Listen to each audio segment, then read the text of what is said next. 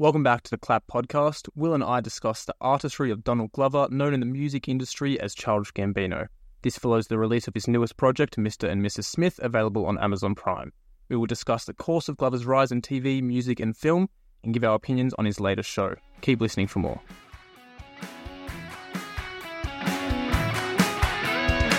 Hello, and welcome back to a special episode of the Clap Podcast, where we will be talking about Donald Glover, also known as Childish Gambino. Yes. We will go through his life, his filmography, his music career. I mean, he's been he's been across all Yes. forms of entertainment. Very influential in um, across media in general. He's um one of those people that seems like he's very good at everything he does, and it's kind of annoying to the stage where it's like, do something wrong. I, I I know what you mean. He's been in some remarkable films. He's had some insanely good music. Yeah. Um, and his his story is fascinating. Yeah. And we've done a lot of research, and we think it'd be great to talk about this in relation to his brand new TV show on Amazon Prime called Mr. and Mrs. Smith. Yep. Which we've both watched. We were going to get into our thoughts on it later in the episode, but he is still working really hard. He also had some directing and writing credits on Mr. and Mrs. Smith. So Yep. he's still also pursuing that avenue as well as acting. Yep.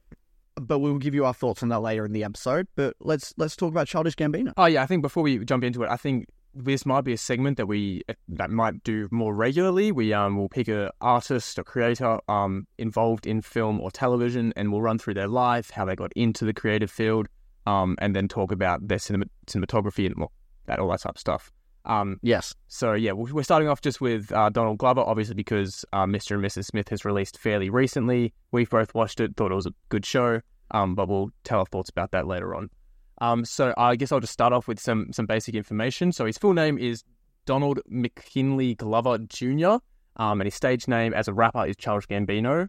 Um, he's got quite um, some claims on him. So he's an American actor, comedian, singer, rapper, writer, director, and producer. Wow, I feel like I'm doing nothing. Yes, so he's, just he's co-host of a podcast. yeah, nearly, nearly ran out of uh, breath for that one there. Um, so he's currently 40, born uh, 1983. He was actually born in Edwards Air Force Base in California, wow. um, but raised in uh, Georgia. Um, and he was actually raised a Jehovah's Witness, which, if you've watched the show Community, he actually yeah. portrays a Jehovah's Witness as well, which Yeah. um, is very interesting. He has uh, a brother, Stephen, um, who also is a writer and producer who collaborates with him a fair bit. He collaborates on some uh, projects, including Atlanta. I think he worked a little bit on Mr. and Mrs. Smith. I'm not entirely sure. I'll have to check my notes on that one as well. Um, so he went to DeKalb School of the Arts, um, and funnily enough, he was there um, in his high school yearbook. He was rated most likely to write for The Simpsons. I see, I see that now. I Yes, see that now. Yeah. So um, obviously he was a creative uh, very early on in his life, um, and already uh, you know being acclaimed for his potential. Um, and funnily enough, how he was recognized is he did write a script for The Simpsons, and he um, sent it through to uh, David Minder, Mineup, sorry. Um, and David Miner was the exec- executive producer of 30 Rock. He's also done some shows which um, it might be more recognizable. He did Parks and Recreation, Brooklyn Nine-Nine, Yes. Masters of None, and the Unbreakable Kimmy Schmidt. Yeah. Big, Um, big, big sitcoms and TV yeah. shows there. Big, big names. Uh, but I, I think I rushed a bit too far forward there. So uh, Glover obviously graduated New York University um, Tisch School of Arts um, with a degree in dramatic writing. So I think that's how we see him writing a lot for the, for the work that he does. Um, I think that could also come up a lot in his music. He's a very good writer in his music, if anyone's listened to it. Um, very good storyteller throughout his music. Um, and this is actually where he also started making some of his music. So he self produced an independent mixtape called The Younger I Get, um, which remains unreleased. I'm not sure if he's a huge fan um, of that original uh, project. He also went by the moniker MC DJ, which I think is slightly worse than Childish Gambino. yeah, Um, I would agree with you on that.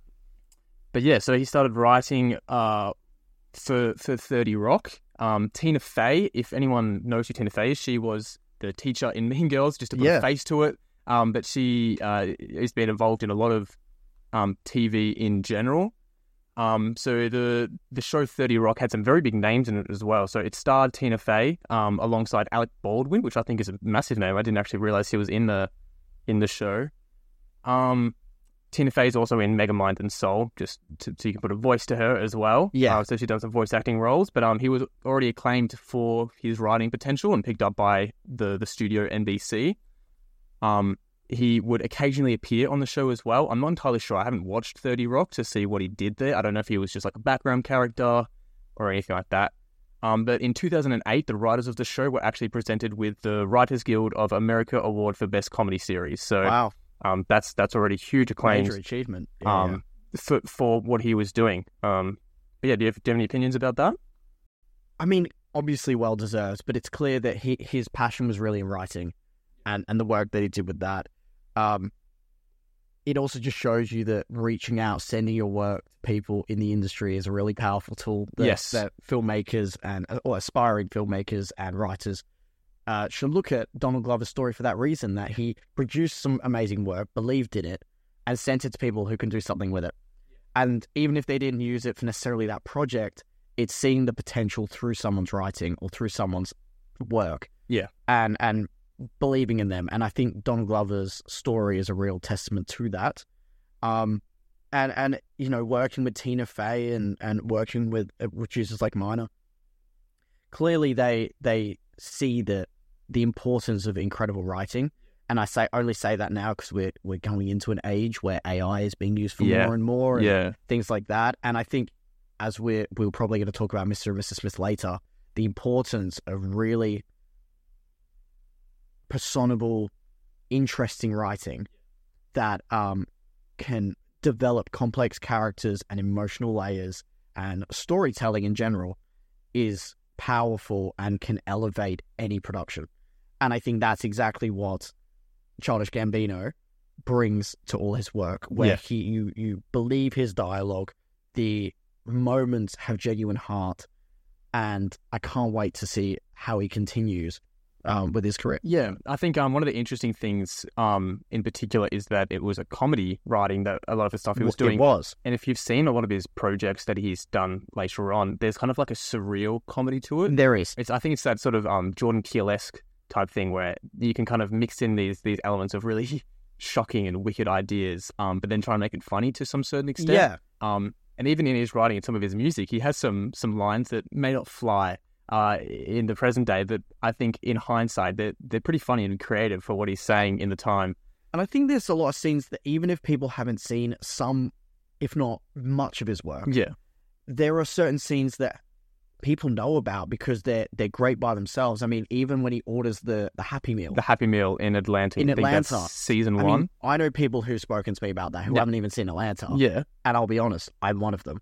yeah, But that scene by itself stands up and it has this this pacing and comedic elements while also you're going, why can't he just order a King Burger? yeah. That is a Happy Meal. Like, why? Why is this a problem? Yeah, we'll we'll touch on Atlanta a little bit later on. I do have uh, a lot to say about that sort of wicked comedy, um, but we'll progress a little bit more till we get to the part where he's very much directing and writing. I think one of the major things that happened for Glover, of course, was um playing Troy Barnes in Community, um, a very I wouldn't say famous, but somewhat niche to the same extent. I think that's what a lot of people would know him for now because that, that TV show has found a completely new life on streaming. Yes, yeah, People are revisiting it Yes. a lot. Yeah.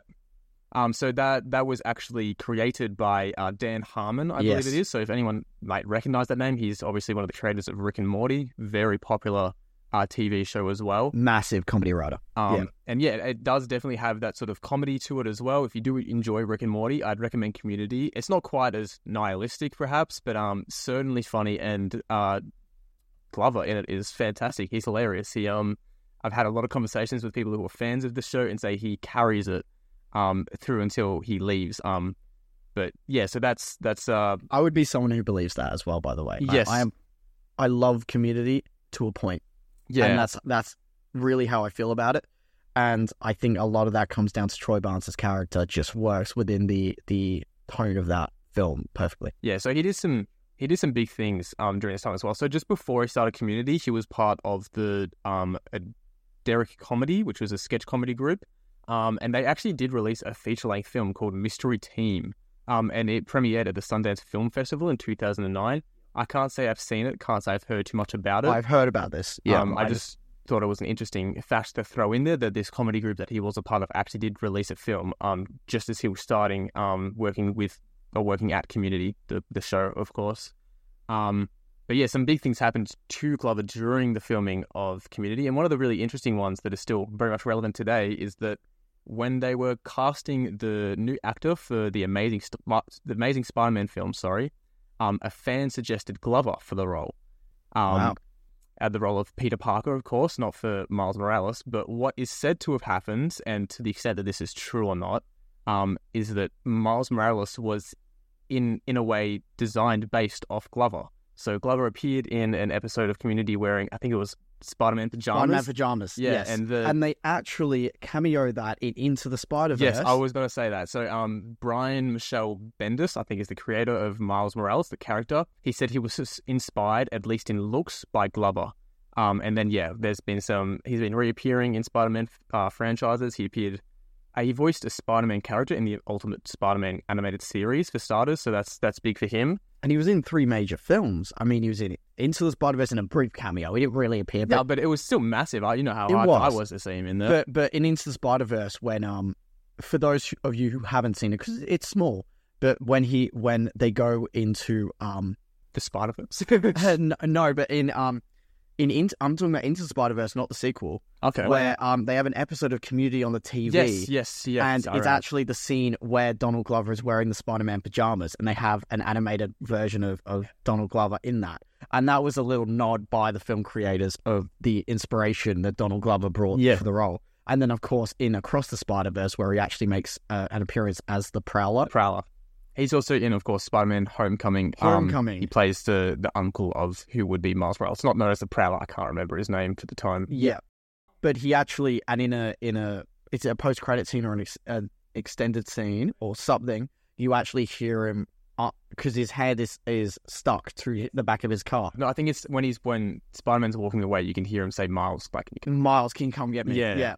And I just think that's it's amazing how one fan sort of one fan choice casting, yeah, um, led to obviously he has incredible talent, but um, led to sort of Donald Glover having this experience in the MCU where he had the potential to be a role. They got sort of recast someone else. Yeah.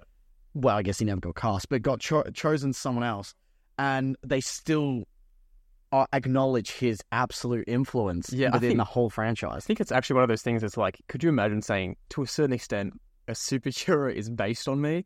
Like I think that's just a huge uh, like testament to the influence that he had, even in um, I think it was 2010 or 2011 or wherever, whenever it was. Like that's massive, and I think if you if you haven't seen perhaps a lot of the content that he's creating, um, even if you don't listen to his music, the fact that one of the biggest animated films of this year and what was it two years ago for the original Spider Verse, um, that character in itself is at least in part inspired by Donald Glover. Like that's huge. I it think is. that's um, just a massive testament to the influence that he had. And they're not hiding it. I mean, they're they're outright putting him in these films to show his influence. Yeah. So it, it, it's a testament to the to the character that he is and the man that he is that he um has had this influence over the superhero for, uh, universe, which is, as we know, completely within his own bubble at Disney and Warner Bros. and stuff. But he's still this this guy who started off writing comedy has now had this influence on the yeah. MCU. Yeah. Um. So obviously he did a lot of stuff while he was still acting at Community. Um. I don't know if you've seen this, but he actually did a stand-up showcase. Um. In 2010 okay. for um Comedy Central, I believe it was. Um. It's sure. it's pretty funny. Um. Mm. I I did watch it. He looks very young in it. Um. Compared to to current day, but um. I mean, it still demonstrates his his work as a comedian as much as a writer. The fact that stand-up is such a different art form to to the likes of writing scripts for like TV Absolutely. or movies or anything like that. So the fact that he was doing a 30 minute stand up presentation is in itself like maybe it's not the, the best stand up of all time, but the fact that he was able to do it is still, I think, relatively impressive. Totally, totally. I mean, it, and it's so hard for these stand up comedians to get a, a, platform to showcase their material. Yeah, and for Donald Glover to to get a, a place where he can just share his jokes without the pressures of studio saying a character is going this direction or whatever it may be. And he has the ability to just come up and say, I just want to say jokes and tell stories of his life is is really cool. It's good. Um, so we'll go back to the community because this is uh, around the time that he was leaving. So um, there was a couple of dramas at the community set. Um, so Chevy Chase was one of the major actors in it. Yeah. Um, and he left on slightly more, I don't want to say disgrace terms, but the report is is that he um, said a racial slur and was then asked to leave the show. Um, this was slightly before uh, Glover left the show, but there is some. so similar to his character then. Yes, yeah, he was method acting as some might Yeah. say. Um, but yeah, no, I think that was that was one of a big loss for community. As much as the character, I don't think many people actually enjoyed Chevy Chase's character all that much. It, it, it, it wasn't my favorite. No, I think that was kind of the point of it, though. From my understanding, is that you were meant to kind of test this character a little bit. Yes. He, he had like some redeemable, redeemable um, characteristics, but all around, he he was kind of just a racist, misogynistic, old coot. Yeah, and I, I it's always entertaining to watch these people navigate the Around conversations with yeah. him and and the, the his place within the group, and that is part of the the atmosphere and the tone that uh, is created by Dan Harmon. Yes, that, that is that plays a lot in the community aspect because I feel like a lot of us know people who are, are, are can- Kind can of like kind that. of like that, yeah. And I think it plays a lot, and that's seen the success of many sitcoms, including Friends and How I Met Your Mother, where yeah, everyone has a distinct sort of character, and we can all relate to knowing people who are like that. yeah. And I think that's really cool. How don't get me wrong, Chevy Chase was clearly not a good person on set and, and did a whole bunch of things, but his character was I don't want to say essential, but he was relevant within the context of the show. Yeah, I think it definitely added to to it early on. Yeah. Um, I, I can't say I was too like unhappy to see him leaving. Um, No, but I even, agree with even in the season that because of this incident, I believe it was that he started to appear on less episodes or a very like little in each episode, like Yeah, nearly nearly just a cameo. Um, until I think he finally was, um, kicked from the show entirely at the start of season five. right. Um, but yeah, so what the, the report is, and to the to the extent this is true, I don't know. It's very hard to find articles that actually go through the entire story of it. Um, is that obviously Glover, being a African American, might have had issue with Chevy Chase, and that might have caused some tension on set. Um, but uh, Glover ended up leaving midway through uh, at the start of season five.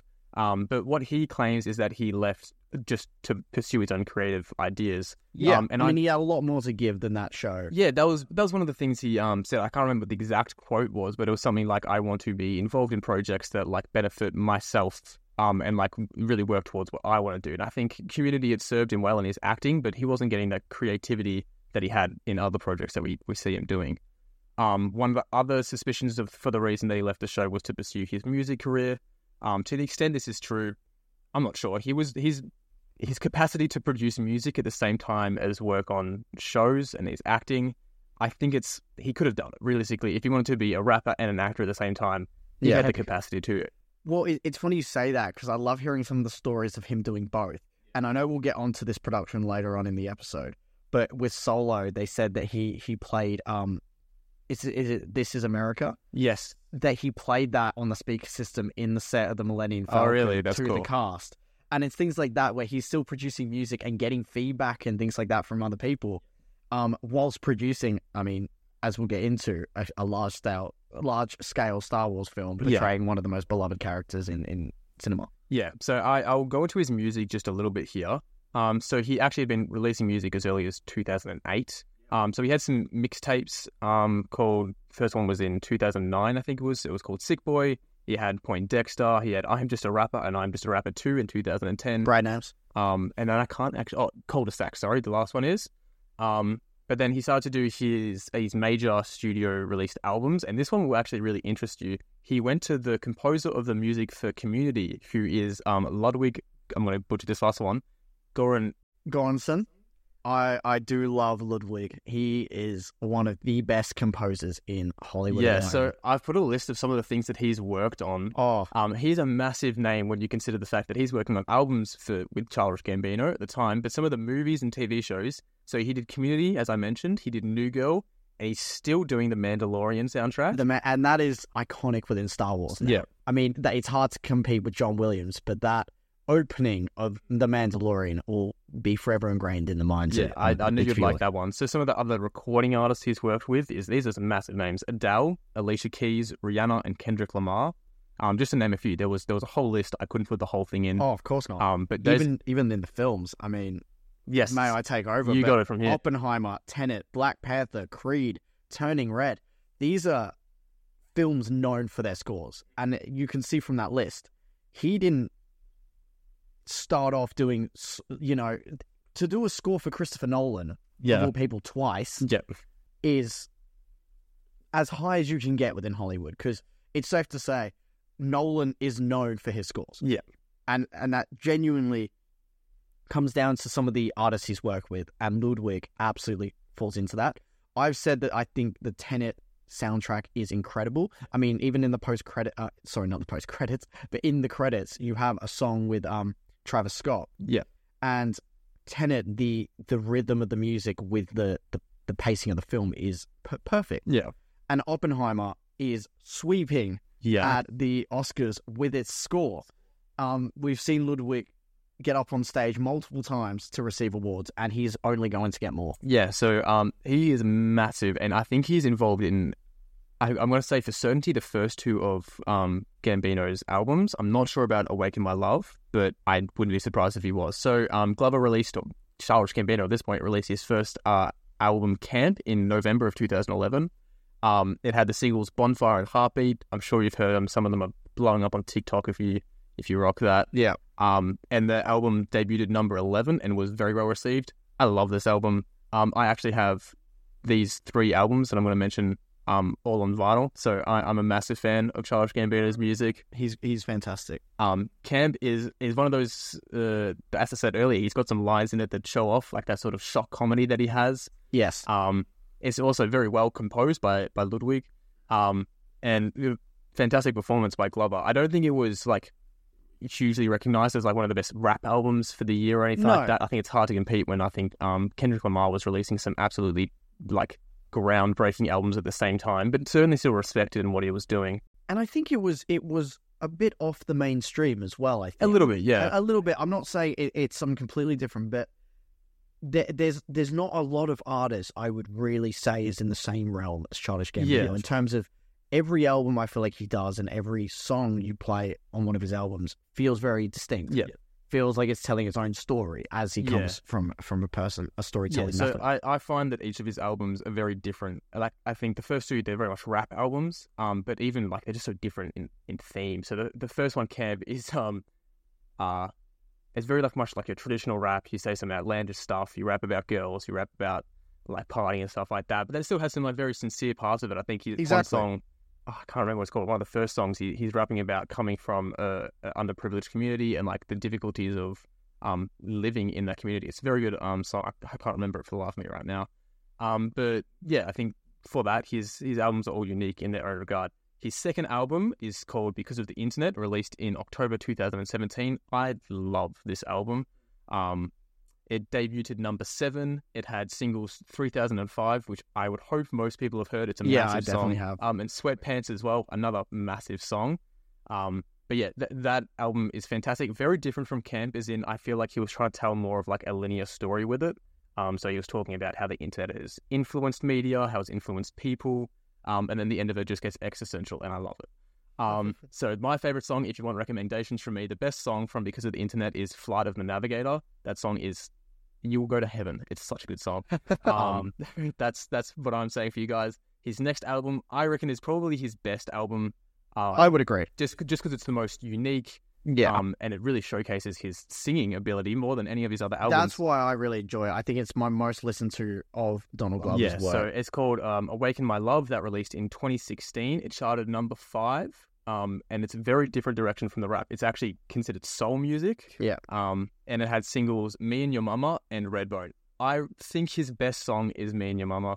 Um, Right. the song is brilliant. Everyone's heard "Redbone" as well. Uh, yeah, I was just saying, I think Redbone, Redbone is brilliant. It's it's a really good album. I believe it's talking through um a, a love story and then going into divorce and um coping with a child in that divorce. Is from my from my memory. I haven't listened to the album in completion for a little while, but um very good album. Also showcasing his storytelling through music, um and like the depth of what he can do with that. Um, he did also release an album in 2020. It was untitled, or the title is the date it was released, I believe. Um, it didn't receive as well just because it was untitled, and untitled albums are always difficult for people to enjoy, um, just because the songs don't have names. Yeah. that's, that's my Yeah. biggest issue. Like, I don't want to be like, oh, I like thirty dot twenty dot. Yeah. like I, I need to know the name of the song. Um, but yeah, I think his music. He was doing this all at the same time as doing some massive work um in his shows, and that's what we're going to be talking about predominantly from now on. Do you have any other notes you want to talk about with his music? No, I think I think you've covered it. I, it. He is an incredible songwriter and an artist. Um, I follow him more for his film and TV career, Yeah. if I'm being honest. But there is absolutely songs like Redbone, um, This Is America, um, and other albums that I just I think are, are fantastic. But I think for me, it's it's all about his filmography. Yeah, so I will touch on his music just like at the same time that he's working on projects, but I won't mention and recommend songs for you guys anymore. You can, you can I can, sh- I can shut off no, about it. Toby, we love your recommendations. Yeah.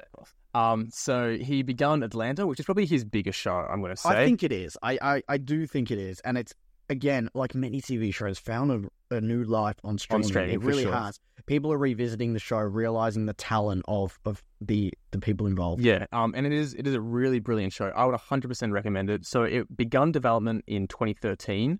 Um, it's an FX series. Um, and it was originally just announced as a 10 episode season in 2015, and then premiered in 2016. Um, but it was immediately critically acclaimed. Um, so Glover just showing off how how talented he is. He writes, directs on occasion, not every episode, but he directs a lot of them. Um, and he's also the executive producer and he stars. Sorry, too many N's in there. Um, but he is so involved in this production, and it is brilliant. So, um, some of the accolades that it has won is I'm gonna have to take a breath here. Golden Globe Awards for Best Television Series, Musical or Comedy. He um, won Best Actor for Television Series, Musical or Comedy. Um, it won the Primetime Emmy Award for Outstanding Lead Actor in a Comedy Series. Um, it won Outstanding Director for a Comedy Series, um, which which made Glover the first black man to win this Emmy um, in Wow. history, which is which is fantastic. Um, so those are those are his accolades for the show, which is ridiculously um, outstanding for him. He's, he's done really well with it. If you do want to watch it, it is streaming on Hulu or Disney Plus, I believe. Yeah, and from what I can gather, it's also available on SBS. People want to watch it yes, for free. it is well. on SBS. I So, um, if people don't have uh, Disney Plus or Hulu, we can make a recommendation for a, a free way Yes, of watching free it, SBS. which is I actually SBS discovered Atlanta through SBS. There was There you go. um the the FIFA World Cup, and they were streaming on Of SBS. course, yes, Um, and they did a lot of promotion for Atlanta being one of their. their Yes, options. yeah. So I was I was watching the FIFA World Cup at work, and um, yeah, then I saw Atlanta was on it. I'm like, oh, that's that's Childish Gambino. I better watch this. So um, that's, that's actually one of the, the ways that I got into a lot of his um shows rather than just his music. Um, but yeah, so I think Atlanta is just a fantastic show. I'd 100 percent recommend watching it. definitely, Um, definitely. it really demonstrates that that wicked comedy that I was talking about. There's some of the earlier episodes which I think are fantastic. Is there's that scene that you talked about in the Macca's or whatever fast food it was, yeah, um, which just shows off like this kind of funny, awkward situation that I feel like some people can actually understand. Like it's so I- bizarre that I like know. you need to be a child to get the the kids. and uh, I think I think that's what Donald Glover does well. Is he he creates these scenarios that feel real, yeah, and even in something that's quite out there, such as Mister and Mrs. Smith, he creates these moments where you go, "This is this is relatable. This is Yeah. down to earth." But entertaining nonetheless, even if it's a moment where it's just two people talking. I think it's the way that he writes um, interactions between people, where it's like I feel like a lot of shows they shy away from that kind of awkwardness, where it's people are we're not all that smooth. Like Yeah, a lot yeah. of the time, like Yes. we're just we're just trying to like survive in any social circumstance, and I think that's something that he does really well. Um, and it's also some of the reactions that he does in in like two certain situations in Atlanta, especially. There's some situations that he puts the characters in, and it's just kind of like you would react in the same way, where you just kind of like, what the fuck? Like Yeah. it's the only way that I can describe it. Um, as compared to like I feel like some shows are just got to like really you know emotion and, like throw everything into it to try and make this like a really big deal, but like sometimes it's like a shooting and they're just kind of like "Wh- what's happening? Like it's just so weird. I, I actually agree. I think one of my favorite parts of his writing and his acting is is the reactions to to certain moments. And I think I know we'll get onto it, Mr. and Mrs. Smith. Yeah. But I love whenever they have a strange encounter. Yeah. The conversations they have afterwards will make you laugh. Yes. It is brilliant. Yeah, Where it's just like anyone leaving a party, and for our listeners, you all do this, where you'll leave a party with your boyfriend, girlfriend, whoever it may be, and you'll go, Did you hear what so and so said? And then you start talking about it. And, you know, and it's sometimes it's the best part. It's just, engaging people, being like, "That was a strange Yeah, interaction," de- deconstructing it deconstructing moments, and even I love how some of it's also self-deprecating. Yeah. It's, did I actually just say that? Did I just do that? And he captures those moments that are, that are really realistic and personal, and everyone does it differently. Some people don't talk about that stuff. Some people get quite anxious about it, whatever it may be, and he, all these characters have different reactions to certain moments. yeah, And that's what I love about it, where it's never just they don't just take the piss out of someone they were just with, but they do also talk about the, the things that they they said themselves or some of the actions they did, and it's very funny. yeah. I think um one of the, I'll recommend some episodes for people that might not want to watch the entire series, but experience like this sort of surreal comedy, even somewhat horror-esque situations. Um, there's an episode in season two of Atlanta called Teddy Perkins. It is hilarious. It's very if you enjoy Get Out, if you enjoy Jordan Peele, watch this episode. It is so funny. It's based around um one of the main characters, Darius, going to get a free piano. Um and he just goes to like this mansion with his this very old famous artist who is insane. And Childish Gambino actually plays the artist. Um, he's another actor. He plays another character. Sorry, but for this one, he he borderline does white face. But it's it's funny because I don't know if it's meant to be like a rip of Michael Jackson type of look, where it's like this you know very famous star. It's just kind of crazy and creepy. Very funny episode. That's what I'd recommend for anyone who wants to get into it. Um, but also the, there's some big names in Atlanta in general, some massive actors. Um, just just in general. So I think it's definitely uh, worth worth a watch. Sorry. Um, so we'll move on throughout Glover's career because I don't want to talk about Atlanta too much. Um, in April 2017, Times named Glover in its annual 100 most influential people in the world, which What an is achievement! What an achievement! massive. And I think it's one of those things that's really interesting because he might not be a name all that well known to a lot of You're right. to people, but to Mm. be in the 100 most influential people in the world in 2017, you'd, think that you'd know at least half those names, right? You're right, and I, th- I think it comes a lot to lot. It comes down to the fact that he's a major writer, director. Some some of these people, you know, especially when you're watching not major studio films or major cinema releases, and even some musicians where you're going by a stage name, Childish Gambino and stuff. Some people don't put Donald Glover, Yes, Childish yeah. Gambino together, and things like that. And you know, us who follow the industry quite closely, we do. But for for the general audience, they just enjoy the content they're they they're listening to Yep.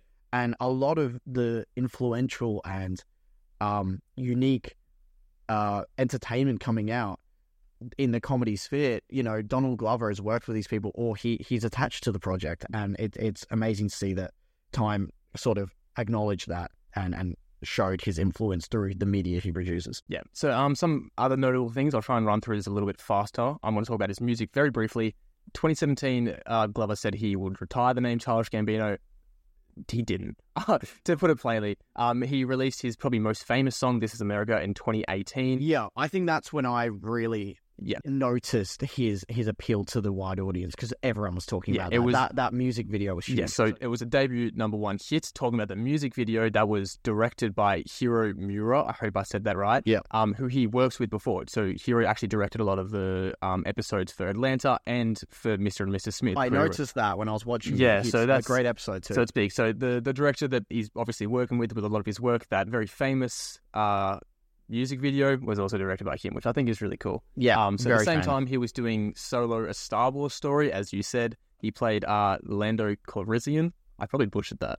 Uh, Calrissian. Thank you. Um, as the podcast Star Wars fan. Here. yeah. So uh, just just to be kind of blatantly, the movie was not all that well received. Um, but Glover was actually praised for his performance. So I think that says that even in the worst stuff he does, he's the best. Um, I've got a few things to say about that. I am one of those people that think the issue with Solo is not in the execution, but it's in the decision to make a Solo prequel, right? I think what they gave us is a perfectly fun, enjoyable popcorn entertainment flick, seeing the origins of Han Solo. Yep. Okay. I think what the well, it had two directors, but the one that ultimately took over, which was Ron Howard, who was a, a incredibly famous director, um, he he did, he managed to do a lot with it. I think I think some of the performances. I mean, you have Woody Harrelson, you have Emilia Clarke. Their characters are interesting, and I'd want to see more of them in the Star Wars universe. But I think the the whole negative press around Solo came from creative decisions um, in regards to the directors who who fell out with the studio, but also just the idea of us needing a spin off with Yeah. Han Solo. But I think what they gave us was a perfectly enjoyable film. And I think Donald Glover's performance was not utilized enough. That's probably a main criticism of the film because he is fantastic as Lando Calrissian. Again, I think that the issue of the, the project came down to we did need to see Lando Calrissian reimagined. We didn't need to see him as a as a you know a younger person. That is a real um, sort of trend within Hollywood now that we're even getting a lot of prequels this year Yeah. coming out.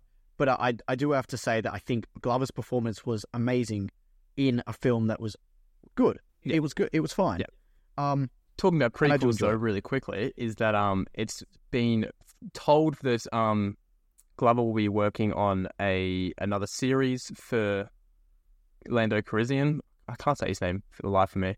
yep. Um, Lando Calrissian. Yep. Uh, but yeah, so it was originally meant to be a TV show, but it looks like it's going to be more likely a movie now. Um, they say it might be because of the writer strikes, which is interesting. Sure. Yeah. Um, but yeah, there's not a whole lot of news about that just yet. I mean, Club has been exceptionally busy this uh, last year with acting um, and, and a lot of his work. Um, but I thought that was interesting news. Also, to backtrack to Community, if anyone has watched the show and they know six seasons in a movie, there is a word that there is a movie being made. and Um, he is set to return. yeah, Dan Harmon has quoted that he thinks Glover will return for the, the Community movie. I think the, apparently he he is interested in Yeah, the project, the- the least. the only one who sounds like they're completely out is Chevy Chase. of course. um, and and that's who could blame him. Yeah. Um. But yeah. So I think another big work of Gambino, oh, Glover, sorry, was he worked on Guava Island. Um. The film was actually written by his brother Stephen Glover. Um. And directed by Hiro Murai, who did the um. This is American one. Um. It stars Glover as a musician. Um. Who throws a festival in his hometown, and it, it co-starring Rihanna, massive name. Um. It released in 2019 on Amazon, who we see him work with a lot for a lot of his current Yeah. shows.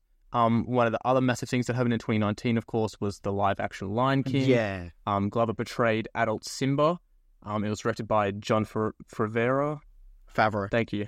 Um, known for Iron Man, he actually plays Happy. So if you want to put a face to it, I like to give the, the actor Play- some yeah, time. he does play happy, and he was also in Chef as well. Yes, yeah, of course. Um, it grossed 1.6 billion worldwide, so it's the ninth highest grossing film of all time. one of the the the major successful um remakes of the the animated Yes. classics. It, it it the Lion King, whilst it had very mixed reviews, it was from a money point of view and even from a visual um performance point Yeah. of view, it was it was revolutionary and successful.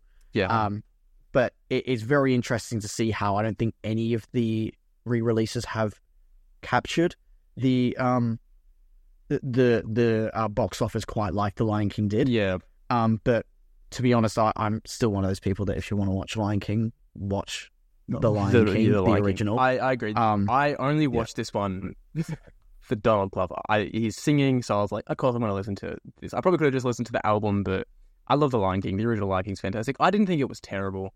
no, It did fine. it's like- just it's It, it doesn't capture the magic. Yeah, it doesn't That's capture the magic. Um, but I think one of the really interesting things is the the director John um allowed Glover to re-record his lines after his father's death. Um, because Glover said that it made him feel more emotionally attached to the script, which I think is really nice. Um, and, and Yeah. probably added to to his performance. Um, I think we'll move into his recent work. of course, yeah. So um, he released a show, Swarm, last year, 2023. Um, it's a horror uh, TV show. Um, it follows a character called Dre, uh, a young woman who whose obsession with a pop star takes a dark turn. That's basically the synopsis for it. I've started it. I haven't finished it. It is it is very dark compared to a lot of his other work. As I said, like there's kind of like that surreal horror in his other stuff. This one's graphic. Like it, it has some very dark Yeah. themes to it. Um, I'd still recommend it. The first episode was very interesting. Um, and I think it's meant to be kind of like a dig at like this obsession with pop stars, very relevant with Taylor Swift going on right now. Um, I think this one was more based on like the Beyonce type character. Sure, yeah. Um, but yeah, that's I think that was a really uh, interesting one. that was an Amazon production as well. Yes, Amazon. It, Yeah. it was praised for its direction, cinematography, and soundtrack. I don't know too much about the story itself, um, but I'll, I'll watch it and get back to it. I think it's a it's an interesting one to look out for. His most recent work, however, which is done significantly better, let's say, be um, perhaps more known, is um, Mr. and Mrs. Smith. Yeah, let's talk about Mr. and Mrs. Smith. Yes. this is a show that we've both seen, um, and it's it's brand new. So it's this is a, a relevant, uh, a new TV show available on streaming. It is available on Amazon Prime. It's an Amazon Prime original series. as we've said before, it's um it's based off the story that we got in 2005's Mr. and Mrs. Smith, starring Angelina Jolie and Brad, Brad Pitt. Yeah. Um, so to sum up sort of what it's about for those who maybe haven't seen the original or don't quite remember what it is, it's about two strangers who land jobs with a spy agency that offers them a life of espionage, wealth, and travel. And the catch is that their new identities, um, they are new identities in an actual um arranged marriage. Yeah, I think it's it's slightly different in plot to the original one. That I, was what I was going to say. think the original Mr. and Mrs. Smith. I haven't watched it in a good couple of years. It's still a fantastic movie, but I think it was the the the couple were both part of spy agencies, um, and they just happened to be uh, assigned to to kill each other. If I'm not right, Yes. Um, and th- this one, it's a little bit more like they're they're set up to work together. So a lot of the, the early episodes about them being spies essentially together. I don't want to spoil too much for it because it's a definitely a, a watch. I would recommend It is. I Um, would too. It's it's been fairly well received as well, um, for its worth.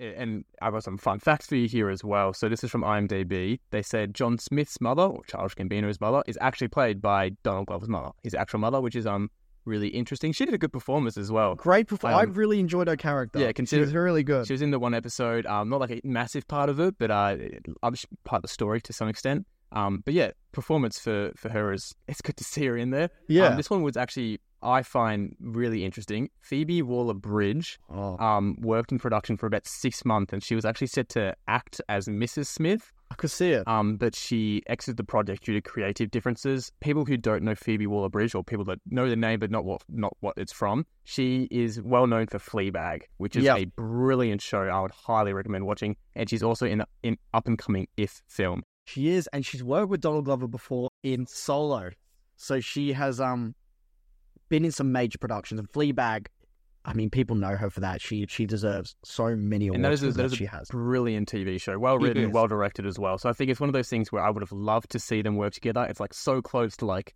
this love child of like perfection. But um, it is a shame to see her leave. I mean, creative differences. I hope it was like pleasantries, and it's just like they didn't see eye to eye on how they wanted the direction to And go. I see that for them. You And know, that's they, fine. they they're both they both have very distinct styles. Yes. and I'm sure that it, it just came down to the pro- the project was ultimately Glover's to control, and um, yeah, Waller Bridge will go on to do other amazing things. I'm sure. Yes. Um. So some of the ratings, it's six point nine on IMDb. It's a little lower than I would give it So myself. it's lower than I would give it to. um, but eighty nine percent on Rotten Tomatoes and three point eight on Google reviews. But I think from what I from what I've seen, it's it's again the concept over the execution. It's the fact that people are like, why would we not just watch the American Woman doing Mr. and Mrs. know, Smith. Yeah. Mr. and Mrs. Smith, 2005, starring Angelina Jolie and Brad Pitt? Like that has everything you possibly want in a story that isn't that complex, Yeah, right? I think they maybe it was the flaw to attach the name to it. It's always easier to work on an existing IP. We, we we've talked about that. Um, but yeah, I think it is one of those things that could have just been a standalone story. Change their names, have it Mr. and Mrs. White. Who cares? Yeah. Like I think it's one of those things. Like if you'd remove the IP, it nearly would have performed better because you do have like these original fans who are like, "It's stupid. Why is it?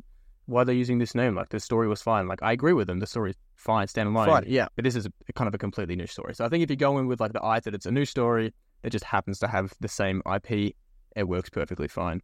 I'd just like to go through some of the, the cast and crew Yeah, involved yeah, in you- the production before we sort of give you our review of the of the TV show. Um, well, it stars Maya Ernskine, who um, I'm, I'm it might be Ernskine, I apologize, but she she plays Jane, so the the the co-lead with Donald Glover, who plays John, so John and Jane Smith.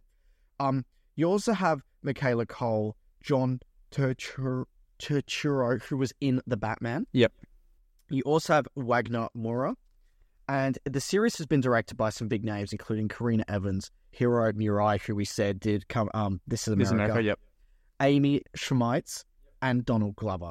So you, you can see that they've had quite a lot of people involved. But I would just like to mention that for those who are interested in mainstream sort of Hollywood projects, some of the support acts in this film, I'm just going to list off some names who I won't even need to mention when they've been in. Yeah. You've got Paul Dano, who I'm sorry, I'm going to mention what he's been in because he was actually the Riddler in the new Batman film and was incredible in that. Yes. You also have Alexander Skarsgård. You have Tarzan himself in it. You have Ron Perlman. You have John Turturro, who I've mentioned. Eiza Gonzalez, who obviously from Baby Driver, Ambulance. And you have Sarah Paulson, who has been in some incredible films. And uh, and she and she plays the um therapist in a certain scene. Yeah. So you have an incredible support of people who are in it for not very long, No. but they um deliver tremendous performances and clearly believe in this project. Yeah. Um, so why don't we get into some of the positive elements of the film? Do you want to? Do you want to? So show, yeah. Of the TV show, I apologize. Um, I enjoyed it. I thought it was good fun. Um, obviously, I'm a massive fan of Donald Glover. I got some bias, um, in just his acting, especially, um, but his creation in general, anything that he works on. Um, but even then, it was an enjoyable watch. Um, I thought it was a unique take on the original story. I, as I said, I don't think it would have like mattered all that much if they just called it Mr. and Mrs. White and taken away the IP. Like it's it's a separate story. I think if you go into it with that mindset and you don't hold the, the original one so sacred, it's an enjoyable enjoyable watch essentially. So I think, um, in that sense, it's not revolutionary. I don't think it does anything amazing. I think it tells a fun story of a, uh, basically a romantic partnership, but also with spy stuff. But then also like measures them in t- to show how people have conflicts. Um, and I think that's unique in what it does. Um, and it's also just a good watch. I think it's it's pretty mindless. I was watching it at night before I go to bed and stuff like that. Um, so, all around, I'd say maybe eight claps would be my my rating for it. Um, look, it could be a difficult one to rewatch. I'm hoping there's another season where it like continues to stay at this pace, and I think if it's you know a complete series where we'll get a finale that kind of explains the entire story, I'll enjoy it more. Um, but yeah, for now, I'm I'm comfortable with eight claps for it. Yeah, I actually agree. I think the chemistry between Donald Glover and Maya Erskine is really good. Yeah. I think that the two lead cast members did a fantastic job. Obviously, Donald Glover, but also Jane as well was really good in it. Yes. Uh, as I've said, the support actors, I thought the opening was really good with um, Alexander Skarsgård and Isaac Gonzalez. I thought the cinematography really impressed me. Yeah. Thought the, the production values of it, especially episode three at the ski resort. Yes. Yeah. That really stood out to that me. was good. That was really well done. I thought the action sequence, and then they used a lot of um, aerial shots, They were cool. but they also used the ski resort location very well. There were a lot of interesting elements to that. Um, I thought there were a lot of really good editing moments as well, especially the cross cutting between moments for John and Jane. So the experience that Jane's having and, and John's having. And sometimes they're telling stories and they're sort of manipulating the truth a little bit because the truth comes a lot into the story Yeah. they did very well at cross cutting between the two, and um, you were very interested in what that person had to say about this person, and that person had to say this this person. Um, so as I said, there's a genuine connection between the lead actors. Um, really, really great dialogue as well, where I'm interested in um what these characters have to say. I thought especially when like they're leaving the therapy session and they're joking about something the therapist would said Yeah. and it just felt natural. It felt real. It felt like what a lot of relationships have that you know that I've seen and you know been in where you have these moments where you can laugh about something really stupid, and they have those genuine moments. Um, I thought that the main thing that worked for me was actually just the story in the context of a TV show. Yeah. I think that was a major flaw, in my opinion, of the 2005 film, where because they didn't have a lot of time, they developed the relationship between the lead actors as essentially lust.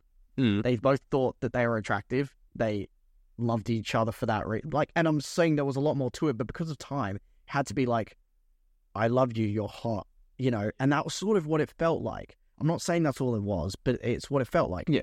In this case, because it was a TV show, an eight part TV show, they had the ability to really delve into a relationship Yeah. and had time to spend um, with these characters. And so I thought that worked really well. That it's a really good translation to a TV show, and I thought that was a great decision by Amazon. Yeah.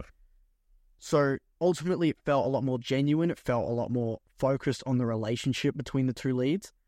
And I'd give it eight claps as well. I'd tell anyone who has Amazon Prime to go watch it. I don't think it's worth getting a subscription No. to watch it. I think it's enjoyable.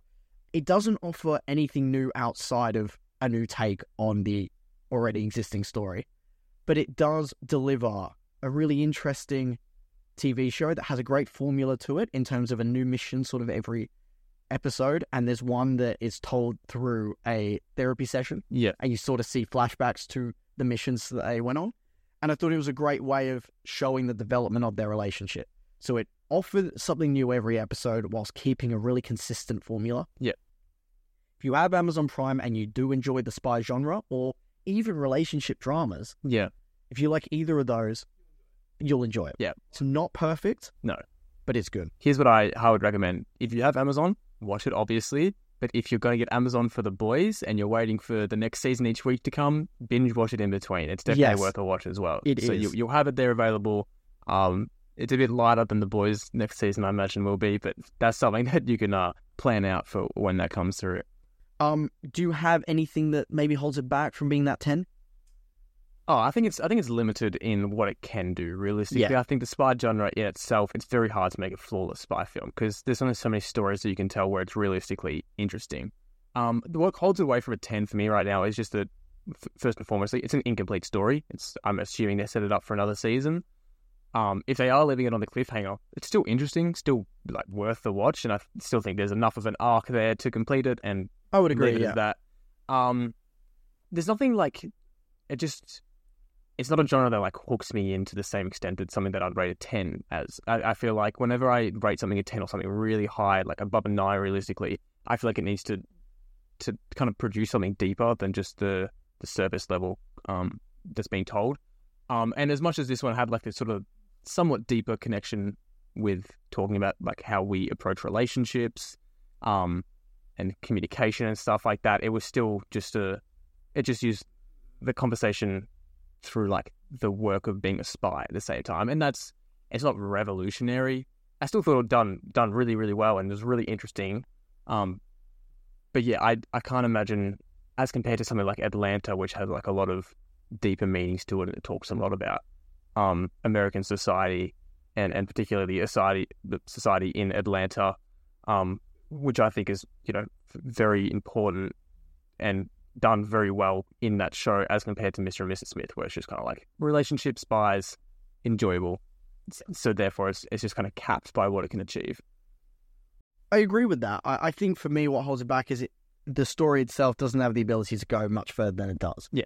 It it is restricted in terms of its, you know, two people who are spies who are forced into an arranged marriage and have to navigate a relationship while also going on difficult missions. There's only so much you can do with that, but what they do, I think, reaches the heights of what it can with the in terms of story. I think there's a few issues I have with it that again they're not issues, but they're more minor things that I think in season two could be different, where I think it's quite predictable in parts. Yep. There are a few things I saw coming.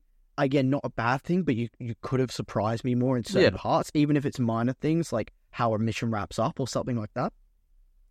There were times I think there was a few pacing issues where it felt like they were obviously it's a TV show, but sort of restricted in where they could go in terms of a mission. Yeah. Or that they were trying to say something about a character that I kind of already got through the incredible acting of its cast. Yeah. That I feel like certain things didn't need to ever be said or or told to us in a certain in, in the way that they were. That's fair. Uh, I'm not saying that it it harms the the viewing experience, but it's just one of those things where there were minor things that could have been touched up to keep that consistent pace going through the show. Yep.